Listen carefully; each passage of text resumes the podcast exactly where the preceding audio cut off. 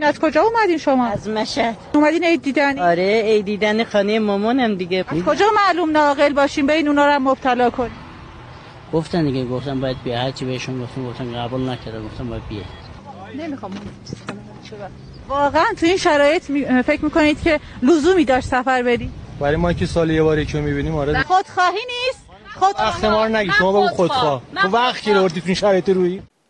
دم دستی ترین نتیجه گیری که میشه از این مصاحبه کرد اینه که این آقا آدم خودخواهیه.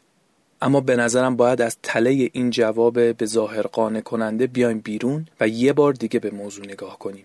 از وقتی کرونا اومده دو تا سوال ذهن منو درگیر کرده. یکی اینکه چه کسانی اصول بهداشتی رو کمتر رعایت می‌کنن و خیلی اهمیتی به قرنطینه و فاصله اجتماعی و اینجور مسائل نمیدن. سوال بعدی من این بوده که خب چرا واقعا چیزی که انقدر مشخصه چرا نباید رعایت بشه؟ فکر کنم موزگیری در برابر کرونا جز استثناءات تاریخ 100 ساله ایران باشه. اینکه داخلی و خارجی صدا و سیما و بی بی سی دوست و دشمن همه یه چیزو میگن اونم رعایت اصول بهداشتیه. حتی در مورد مصادیق هم اتفاق نظر وجود داره. مثلا شستن دستا عدم تماس فیزیکی و حالا اینجور چیزا. اما بازم یه عده هستن که رعایت نمی‌کنن. تمام تلاشم تو این قسمت این بوده که ببینم چه کسانی کمتر رعایت می‌کنن و چرا این کارو می‌کنن.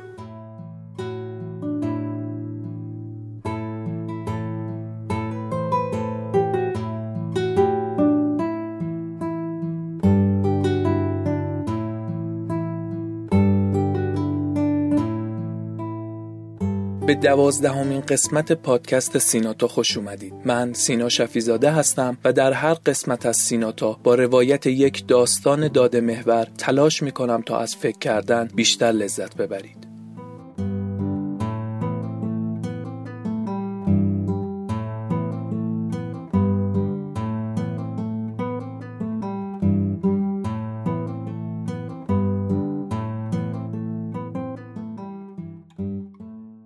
نتایجی که در این قسمت روایت میشه برگرفته از تحلیل 344 داده که دنبال کننده های شبکه های اجتماعی پادکست سیناتا در اون مشارکت کردن. دم تک تکتون مثل همیشه گرم. شما هم اگه علاقه مند به حمایت از پادکست سیناتا هستین بهترین راه حمایت از این پادکست اینه که توی شبکه های اجتماعی پادکست سیناتا رو دنبال کنین و در پرسشنامه های هر قسمت مشارکت کنین و به اونا پاسخ بدین. لینک شبکه های اجتماعی پادکست رو هم داخل محتوای تکمیلی می‌ذارم.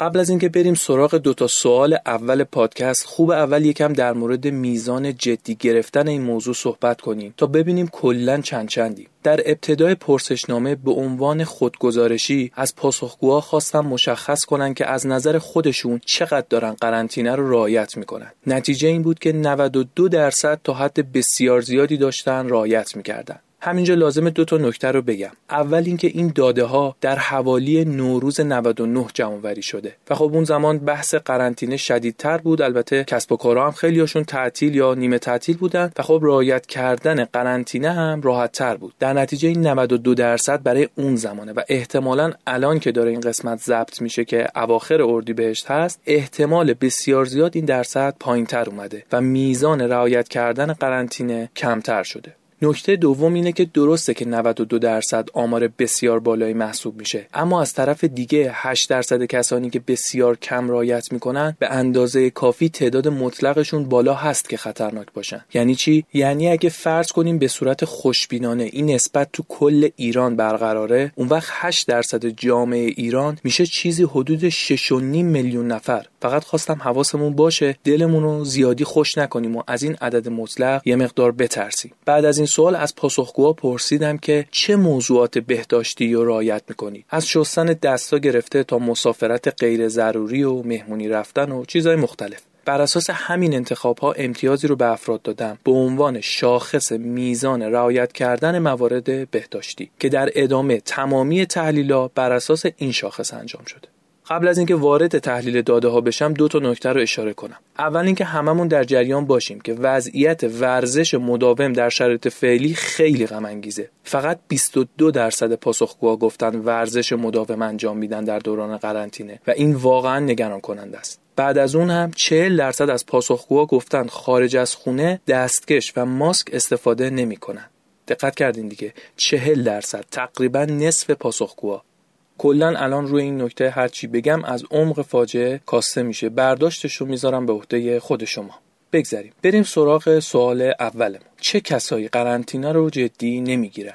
توی تحلیل مشخص شد که اختلاف معناداری بین میزان رعایت خانم ها و آقایون وجود نداره. یعنی به نظر میاد رعایت کردن اصول بهداشتی الزاما ربطی به جنسیت افراد نداره. حالا چرا این نکته رو با اینکه معنادار نشد رو بیان کردم چون باید در نظر داشته باشیم که در فرهنگ ما تا حد زیادی مسئولیت تأمین مایحتاج خونه به عهده مرده. اصطلاحا ناناور خونه رو مرد حساب می‌کنن و الان که دوران قرنطینه تعدیل شده احتمال میره رعایت کردن تمام جنبه ها برای مردها یا شاید بهتر بگم سرپرست های خانوار سختتر و کمتر شده. این عدم معناداری فقط به جنسیت هم ختم نشد. توی افراد مجرد و متأهل هم اختلاف معناداری وجود نداشت. برخلاف انتظار خودم حداقل بین گروه های سنی مختلف هم میزان رعایت اصول بهداشتی معنادار نشد. یعنی اگه فقط شاخص رو سن در نظر بگیریم باز هم اختلاف معناداری بین افراد وجود نداشت. در نهایت تمام این عدم معناداری ها منو به یه نتیجه رسون. به نظر میاد مسئله رعایت کردن میزان موارد بهداشتی خیلی فرد به فرد تر از این حرف هست و واقعا نمیشه خیلی راحت گفت مثلا افراد سن بالا کمتر رعایت می‌کنن یا بیشتر رعایت می‌کنن. در واقع با ویژگی های دموگرافی افراد مثل سن جنسیت و اینجور موارد خیلی تفکیک مناسب و معناداری رو بین گروه های مختلف نمیشه قائل شد.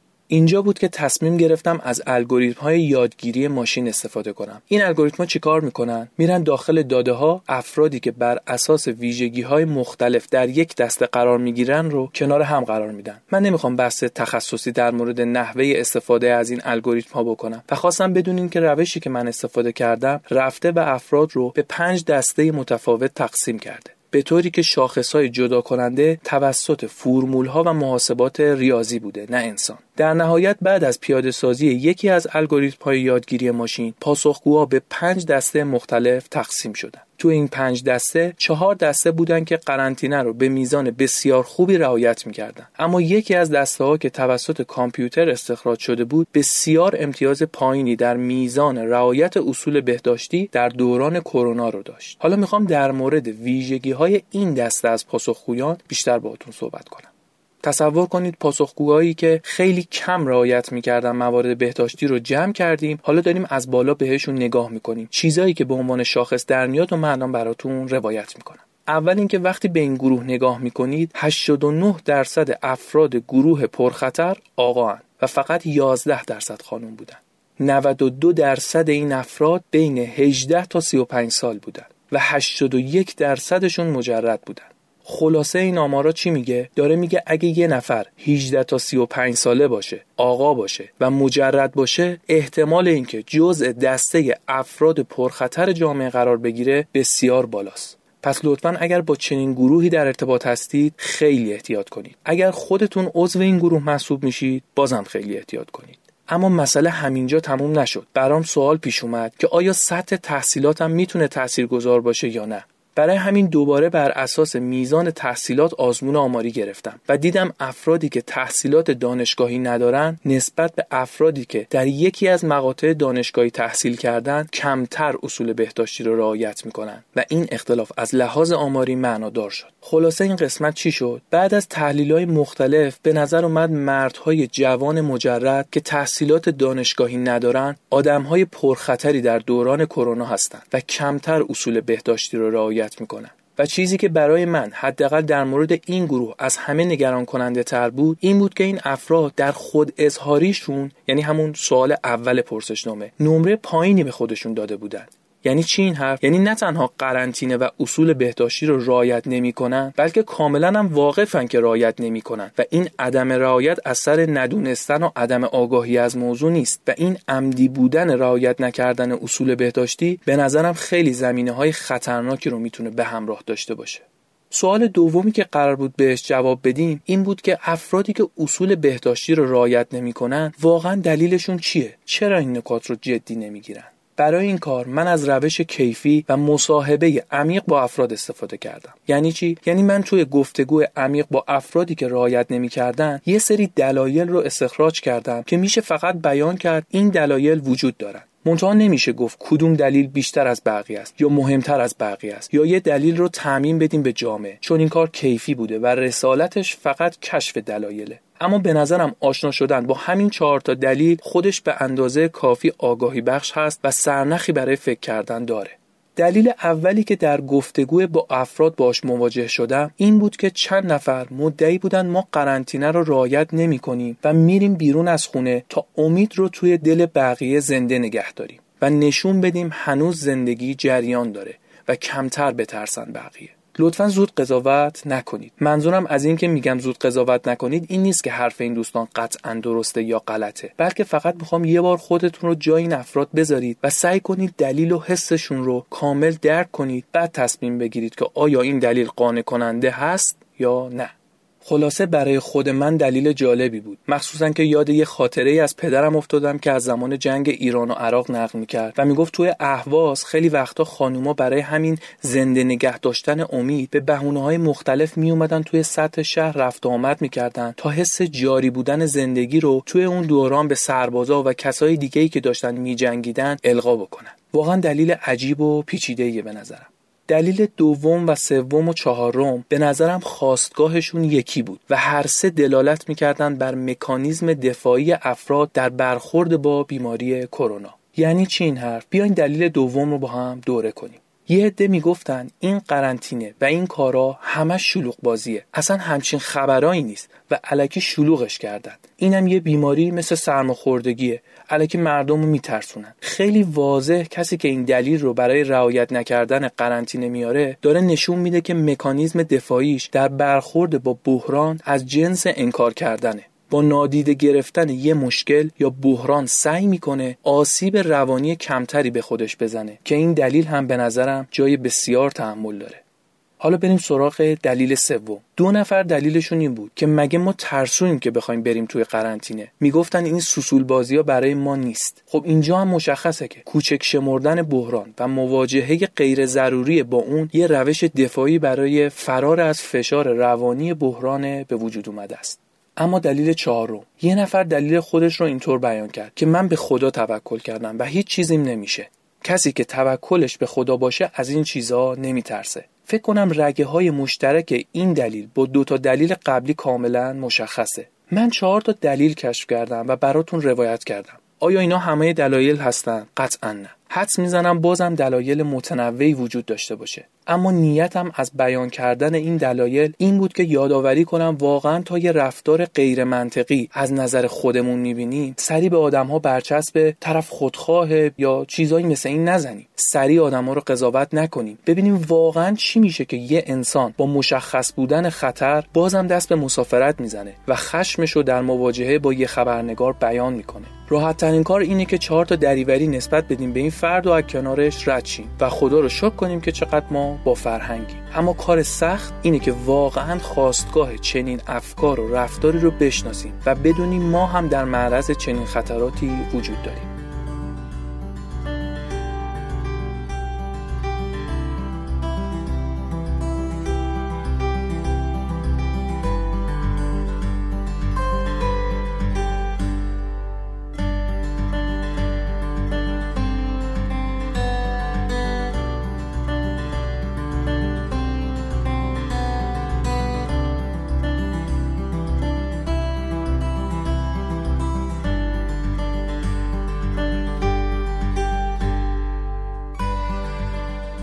به پایان دوازدهمین قسمت پادکست سیناتا رسیدیم امیدوارم دریچه های جدیدی برای فکر کردن تو این قسمت براتون باز شده باشه.